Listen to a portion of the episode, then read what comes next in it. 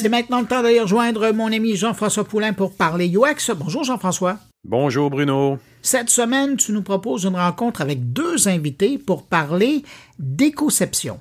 Ben oui, cette semaine, je parle avec Amélie Poirier, qui est designer senior UX UI chez Niji, qui est une compagnie française qui se spécialise en éco-conception, et avec Christella Henriquez, qui est responsable du pôle intégration front-end. Et euh, on parle donc, c'est ça, d'éco-conception. Euh, mais, mais ce qui m'a intrigué beaucoup dans la discussion que j'ai eue avec elle, c'était le fait que pour faire de l'éco-conception, on doit collaborer de façon très étroite, de faire des ateliers en début de projet pour déterminer euh, où allait se situer la documentation, comment on va comment on va faire, comment on va procéder, c'est quoi la marche à suivre. Donc moi j'aime beaucoup parce que ce que je constate en éco-conception à date, c'est que les gens sont obligés de se parler beaucoup, ce qui est vraiment la base du UX. Et euh, après ça, on, met toute cette, on met toute cette chimie là ensemble puis on crée un projet. Et donc, également, euh, j'invite tout le monde à aller écouter leur conférence qu'ils ont donnée pour Figma. Euh, je vais probablement la poster dans les semaines qui vont venir, euh, qui, là, ils avaient un bon 45 minutes pour en parler. Et je pense que c'est quelque chose qui, qui est intéressant, qu'on doit écouter, parce que ne serait-ce qu'au niveau de la collaboration, je pense qu'il y a quelque chose de vraiment important. Bon, ben, merci Jean-François. Belle mise en place du sujet. On va écouter cette discussion avec tes invités, puis on se retrouve, nous, la semaine prochaine. Salut! Avec plaisir, Bruno. À la semaine prochaine. Bye. J'entends beaucoup dans le milieu euh, où je le vois, je constate beaucoup qu'il n'y a pas tant de collaboration entre les programmeurs, les front-end et les designers. Je trouve ça bien dommage. Puis Christelle, tu avais commencé à m'en parler en pré-entrevue. De votre côté, ça n'a pas été le cas. Là.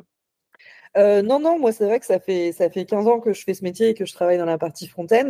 Je suis toujours assez surprise quand j'entends des gens qui, qui, qui, trouvent ça triste de pas être en contact avec la tech parce que voilà, nous chez Niji et dans toute l'équipe intégration, c'est un c'est un point d'honneur en fait pour nous. Vraiment, on, est ce bridge, on est ce pont entre la, la, la vraie pure technique back-end et euh, le design. On estime que c'est à nous front-end de faire ce pont là et donc euh, de ah. relier les deux. Donc pour nous, c'est hyper important en fait d'être en contact avec les designers parce que tout seul, on ne fait rien en fait, tout simplement.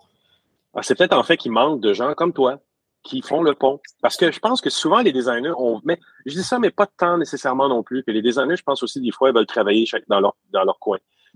Mais donc vous, vous avez trouvé une belle formule pour y arriver sur le projet de la RATP. Comment vous avez démarré ça, à part vos personnalités intrinsèquement, vous, vous l'avez peut-être démarré par qui vous êtes, mais comment vous avez mis ça en place et comment ça a été une bonne formule euh, au niveau du fonctionnement? Bah déjà, la première chose, c'est euh, quand on part sur ces sujets-là en éco-conception, c'est déjà qu'on mène du coup des ateliers ensemble, des ateliers d'idéation, de savoir sur lesquelles bonnes pratiques on a besoin de s'aligner. Donc du coup, pour savoir un peu euh, quelles sont les bonnes pratiques sur lesquelles on a besoin de s'aligner, on a besoin de réunir l'ensemble des métiers, de savoir qui euh, porte la responsabilité de l'ensemble des actions euh, qu'on va avoir besoin de mener tous ensemble, quoi. Donc c'est savoir en fait un peu avec avec les, quelles règles du jeu on est capable de jouer en fonction du contexte projet qu'on a. Et une fois que ça c'est clair pour tout le monde, Côté, euh, créa, on, sait sur quoi on, peut s'embarquer, sur quoi on peut aller. Et après, l'idée, justement, c'est de créer cette correspondance et cette communication entre euh, euh, les développeurs et les designers pour savoir qu'est-ce qui est faisable. Le matière,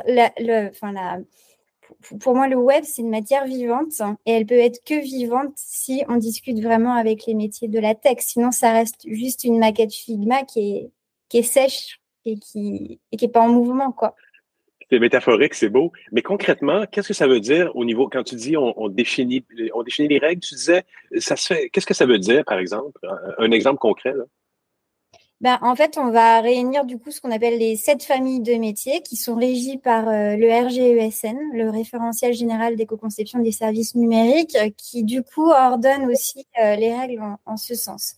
Donc, ça va être aussi bien les métiers, tu vois, du SEO, du contenu, euh, de la tech avec le bac, l'hébergement, l'architecture, le front, et également les métiers du design, l'UX, l'UI.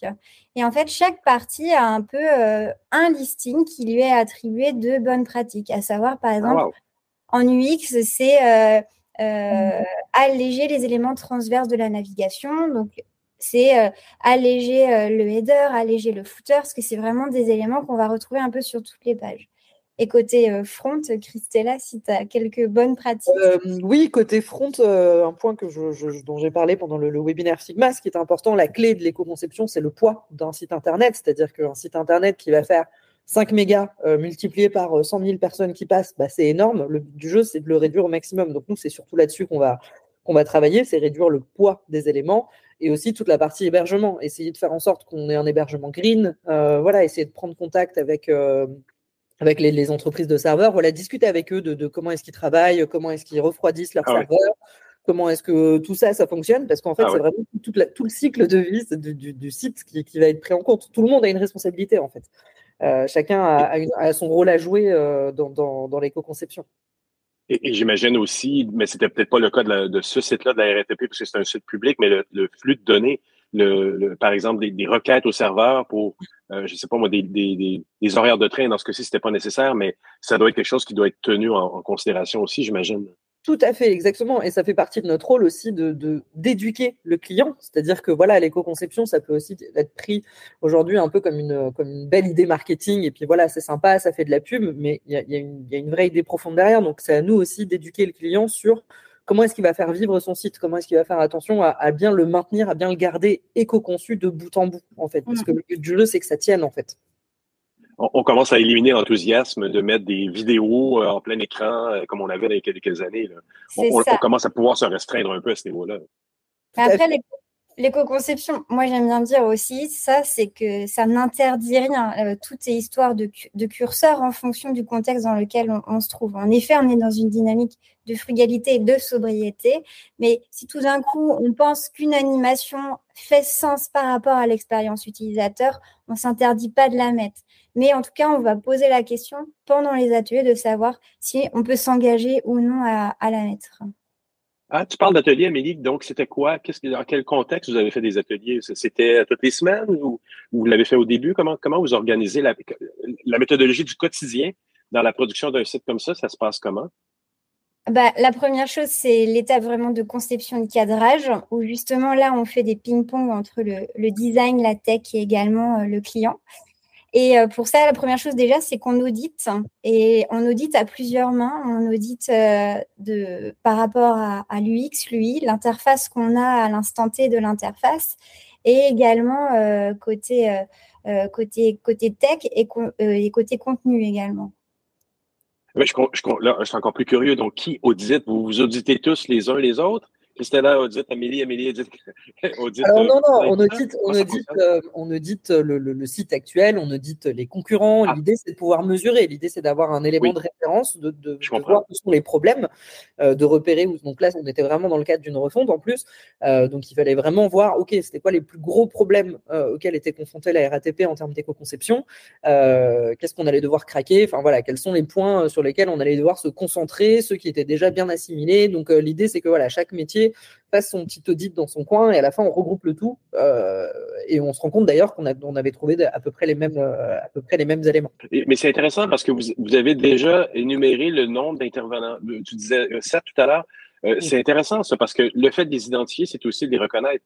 Donc on sait qu'il y a des UX, on sait qu'il y a des front-end, on sait qu'il y a des tous ces éléments-là ne peuvent pas être ignorés. C'est malheureusement parfois ignoré. Euh, c'est ignoré, mais en fait, c'est bien dommage. C'est pas parce qu'on parle d'éco-conception que dans les autres cas de figure, euh, il, faut, il faut avoir des personnes qui sont en bout de chaîne. Enfin, pour moi, la conception et le cadrage, peu importe le projet, on doit tous euh, travailler main dans la main et, et imaginer ensemble les solutions parce qu'on a tous des bonnes idées, en fait.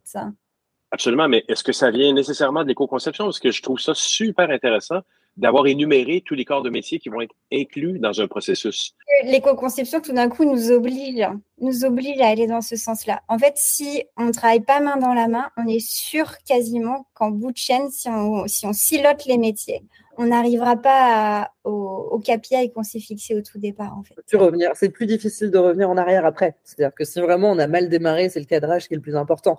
Euh, revenir en arrière une fois que tout est fait, une fois que euh, euh, on a validé tous les partis pris, euh, tous les éléments, parce que du coup, elle parlait du SEO aussi, qui est un point extrêmement important aujourd'hui dans le numérique. Il faut bien sûr qu'on intègre le SEO, l'analytique dans notre démarche, parce que voilà, tout ce qui est analytics, les, les A-B testing, tout ça, c'est des choses qui, qui consomment beaucoup. Euh, donc c'est aussi un échange qu'il faut qu'on ait avec le client. Donc bien sûr qu'il faut intégrer tout le monde dans la démarche dès le départ en fait, pour qu'il y ait une prise de conscience commune, surtout.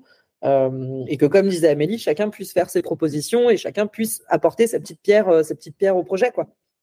Parce qu'aujourd'hui, on arrive même à estimer ça, hein, qu'il y a 80% des impacts environnementaux qui ont lieu au moment de la conception, en fait.